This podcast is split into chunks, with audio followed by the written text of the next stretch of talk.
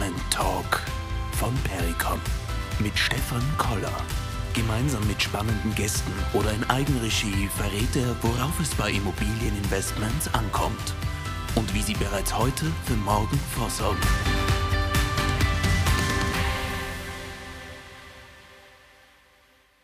Willkommen beim Immo Investment Talk von Pericon, dem Podcast für Immobilieninvestoren und alle, die sich für Immobilien als Kapitalanlage oder Altersvorsorge interessieren.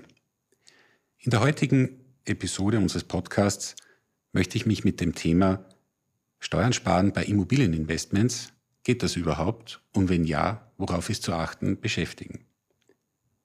Das Thema Immobilien als Kapitalanlage ist in den letzten Jahren sehr, sehr präsent gewesen und immer wieder hat man in Werbebotschaften oder in den ein oder anderen Gesprächen auch mitbekommen, dass es Möglichkeiten gibt, mit Immobilien auch Steuern zu sparen.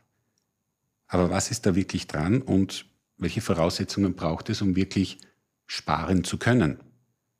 Ist eine Immobilie ein Steuersparvehikel oder geht es eigentlich um eine langfristige Veranlagung? Die Antwort darauf ist, die Grundlage muss eine langfristige Veranlagung sein. Die Absicht, dauerhaft eine Vermietung haben zu wollen und somit langfristig Einkommen zu erzielen, das muss eigentlich die Voraussetzung oder die Grundlage sein, damit es wirklich funktioniert, zusätzlich auch interessante Steuersparniseffekte nutzen zu können und nicht umgekehrt.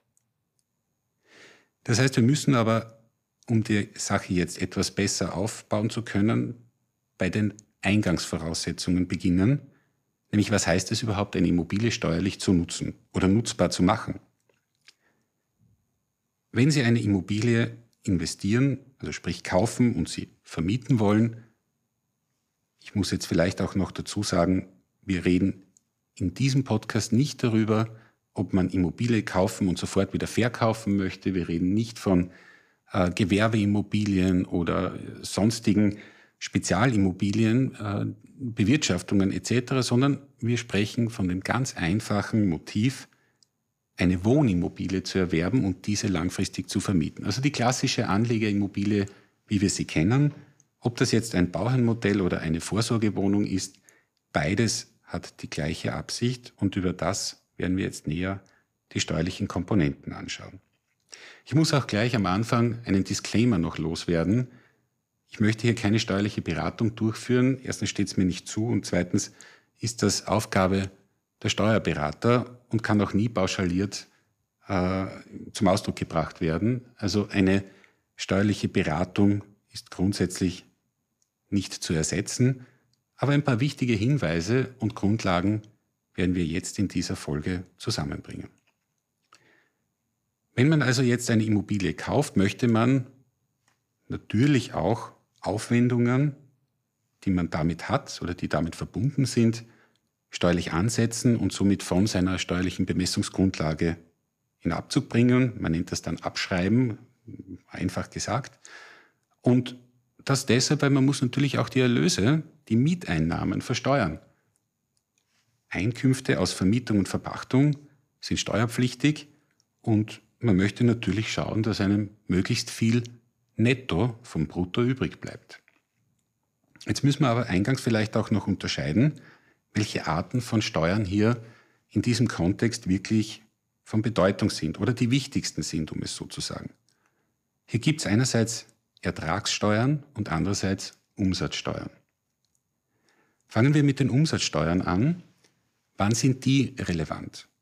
Wenn man die klassische Anlegerwohnung erwirbt dann hat man in der Regel die Option, ob man sie mit Vorsteuerabzug kauft oder die Kleinunternehmerregelung nutzt. Was ist die Kleinunternehmerregelung? Die Kleinunternehmerregelung würde bedeuten, dass man auf den Vorsteuerabzug verzichtet. Es gibt hier Grenzen in Österreich, die sich auch vor kurzem wieder verschoben haben. Bis zu diesem Umsatz äh, kann man ohne einer äh, Umsatzsteuerverrechnung Erlöse erzielen. Wenn man sich also für die Kleinunternehmerregelung entscheidet, heißt das, dass man zum Endverbraucherpreis seine Immobilie erwirbt, ganz normal, so wie auch eben ein Endverbraucher, aber den Vorteil hat, dass man bei der Vermietung die Mieteinnahmen brutto für netto sozusagen einnehmen kann. Das heißt, man muss auf die Miete keine Umsatzsteuer verrechnen und es bleiben, einfach gesagt, so mit 10% mehr vom Kuchen übrig. Der Nachteil, dass man a. den Endverbraucherpreis bezahlt und b. zukünftige Investitionen, die man mit seiner Immobilie hat, ohne einen Vorsteuerabzug auch brutto bezahlen muss. Deshalb gibt es die Möglichkeit, für so eine Vermietung und Verpachtung, eine Anlegerwohnung jetzt wieder als Beispiel, einen Vorsteuerabzug geltend zu machen, wenn man die Voraussetzungen dafür erfüllt. Und das ist beim ganz einfachen Beispiel der Kauf einer Anlegerwohnung neu vom Bauträger eigentlich der klassischste Fall, so wie es in den letzten zehn Jahren, glaube ich, am meisten passiert ist. Dann kann man den Vorsteuerabzug nutzen und man kauft zum sogenannten Anlegerpreis. Das heißt, man kauft netto die Vorsteuer wird dann ziehbar, beziehungsweise zahlt man netto plus 20 Prozent Ust, bekommt aber im Zuge der Umsatzsteuervoranmeldung dann die Vorsteuern wieder zurück. Unterm Strich bedeutet das, dass man für die gesamte Immobilie nur den Nettopreis ausgegeben hat. Und was ist das jetzt in Zahlen? In etwa rund 14, 15 Prozent weniger als der Endverbraucherpreis.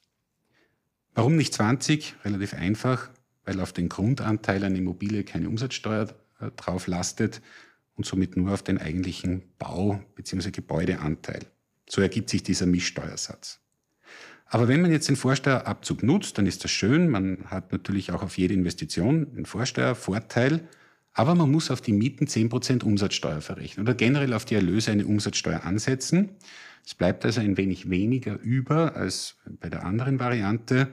Und man sollte berücksichtigen, dass man 20 Jahre Beobachtungszeitraum hat und in diesen 20 Jahren äh, verkürzt sich mit jedem Jahr ein möglicher Rückerstattungszeitraum. Das heißt, wenn man beispielsweise nach 15 Jahren die Immobilie wieder verkauft, muss man fünf Zwanzigstel des Vorsteuerabzuges wieder abführen, weil man die 20 Jahre nicht voll genutzt hat.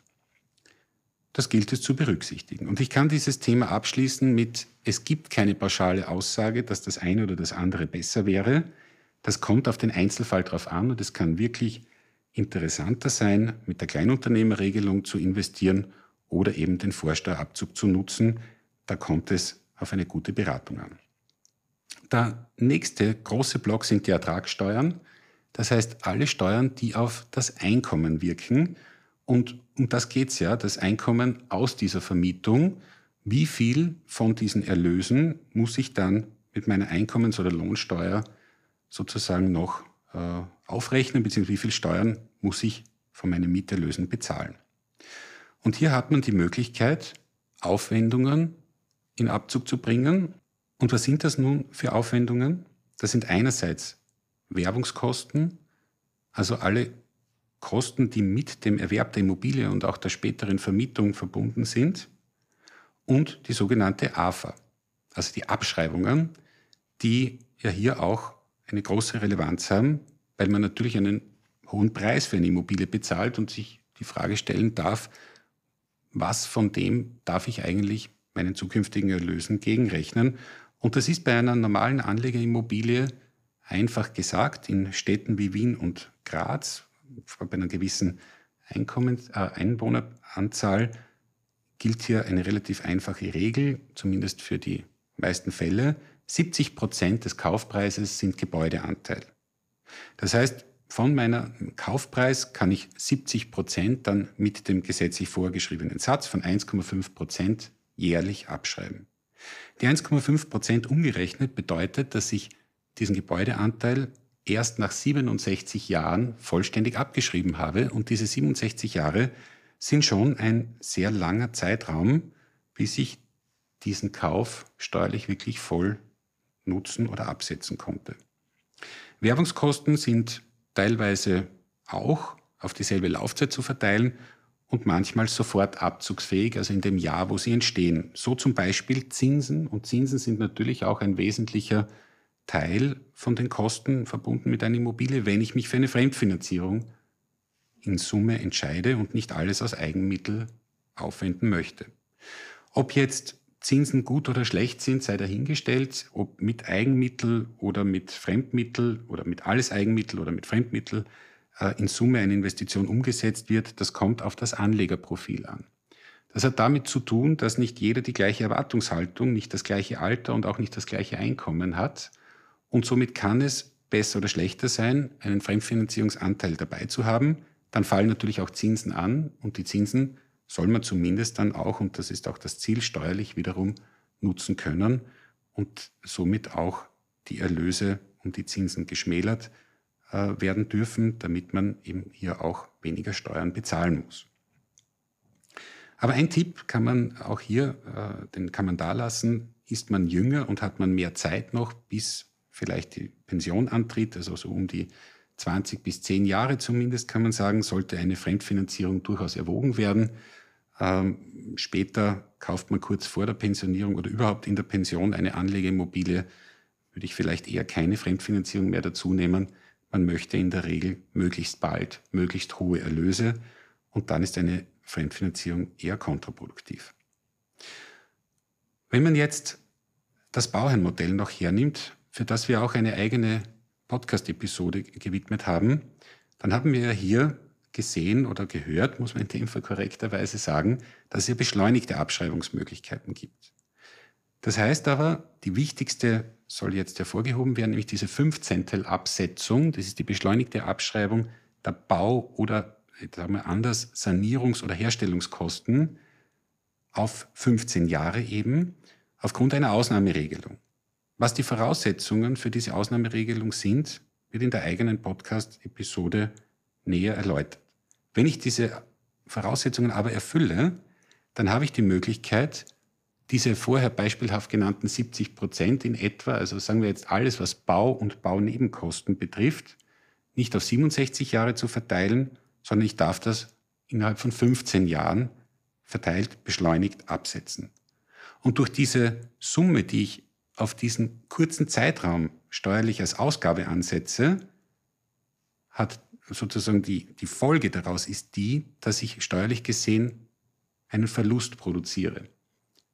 Verluste wollen wir natürlich nur am Papier haben und so ist es in dem Fall auch. Steuerlich entsteht ein Verlust und dieser Verlust wird meinen anderen Einkünften gegenrechenbar.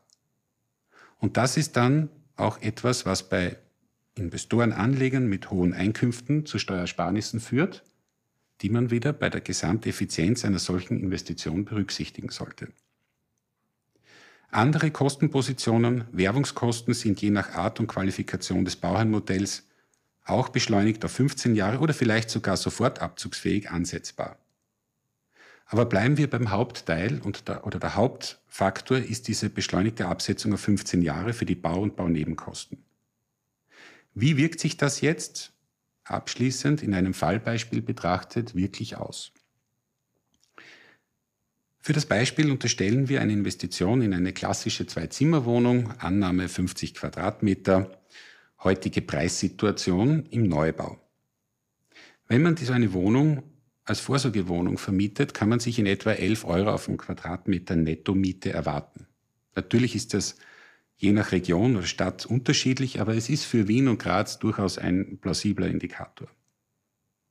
Angenommen 11 Euro, angenommen übliche laufende Kosten der Bewirtschaftung, also rund 15 Prozent Kosten, sollte man jedenfalls in Abzug bringen von den Mieteinnahmen. Wie wirkt sich das dann aus? Unter Abzug der eben genannten laufenden Kosten und unter Berücksichtigung der Steuereffekte, nämlich wenn auch die AFA gegengerechnet wird, die wir oben schon angesprochen haben, bleiben von den 11 Euro rund 7,30 Euro netto übrig, wenn man in einer hohen Steuerklasse, in unserem Beispiel 50 Prozent Einkommensteuersatz, versteuert. Aus 11 werden 37. Das ist das Netto des durchschnittlich dann vom Brutto übrig bleibt. Wenn dieselbe Investition in ein Bauherrnmodell passieren würde, aktuelle Rahmenbedingungen, Beispiel ein Projekt in der Steiermark, wo man mittlerweile mit den zwei Drittel des Richtwertmietzinses bei den Mieteinnahmen limitiert ist, würde sich bei einer selben Investition eine Mieteinnahme von maximal 6,70 Euro auf den Quadratmeter netto realisieren lassen. Mehr ist nicht zulässig und es wirkt auf den ersten Effekt als wesentlich weniger. Berücksichtigt man hier aber wieder die laufenden Kosten, die gleichen vom Prozentsatz, und die Steuereffekte durch die beschleunigte Abschreibung, weil wir eben die gleichen Kosten, die wir vorher als AFA angesetzt und auf 67 Jahre verteilt haben, jetzt auf 15 Jahre abziehen oder abschreiben, muss man korrekterweise sagen, dann wirkt das so, dass unterm Strich 15,30 Euro netto übrig bleiben. Weil zu den 6,70 Euro Mieteinnahmen auch eine Steuerersparnis dazukommt. Und 15,30 Euro netto aus 6,70 Euro, die der Mieter zahlt, ist eine ganz attraktive Quote. Übers Jahr gerechnet, bei einer solchen Wohnung mit 50 Quadratmeter bedeutet das rund 9.200 Euro Nettoerlöse, zusammengesetzt aus Mieteinnahmen und aus Steuersparnis. Hingegen bei der Vorsorgewohnung mit den gleichen Kosten und den angesetzten 11 Euro am Quadratmeter nach Steuer rund 4.400 netto übrig blieben. Wenn man jetzt die 4.400 mit den 9.200 vergleicht, kann man sagen, im Bauherrenmodell bleibt für jemanden, der in der hohen Einkommensteuerklasse, das ist jetzt ziemlich egal, ob es 48 Prozent oder 50 Prozent Grenzsteuersatz sind, im Durchschnitt das Doppelte übrig. Obwohl der Mieter rund 35 Prozent im Durchschnitt weniger Miete bezahlen muss. Und das ist eigentlich das Geniale am System Bauherrenmodell und etwas, das sich jene, die gut verdienen in Österreich, überlegen sollten, wenn sie in Anlegerimmobilien gehen wollen, ob sie auch auf das richtige Instrument setzen. Vorsorgewohnungen, Anlegerwohnungen sind attraktiv, aber man sollte berücksichtigen, ob sie zu einem vom Profil passen. Denn wenn man das jetzt zusammenfasst, kann man sagen, dass Bauherrenmodelle schon ideal für Privatkunden in der Regel sind, die mit hohen Einkünften ausgestattet auch die Liquidität dafür haben und ihr hohes Einkommen nutzen wollen, um effizient in eine Anlegemobilie zu investieren. Dort zahlt es sich aus, dort können diese Effekte auch genutzt werden. Und wenn man die Effekte jetzt zusammenzählt und auf einen ganz einfachen Satz bringt, dann kommt tatsächlich raus, dass so eine Immobilie, die vielleicht heute 300.000 Euro gekostet hat, 15 Jahre später netto um die Hälfte erworben wurde. Also die Immobilie zum halben Preis ist nicht nur ein dahergesagter Spruch, sondern rechnerisch und letztlich auch in der Praxis lässt es sich bei einer solchen Steuerkonstruktion, wenn man alle Voraussetzungen nutzt, auch sehr gut umsetzen. Ich bedanke mich für die Aufmerksamkeit und freue mich auf den nächsten Podcast. Ich möchte auch an der Stelle noch einladen, wenn es Fragen dazu gibt, wie das genau berechnet wird, wenn ihr wissen wollt, wie wir das hergeleitet haben und auf welche Feinheiten es ankommt, schaut auf pericon.at, meldet euch für unser Newsletter an oder tretet mit uns in Kontakt. Dankeschön.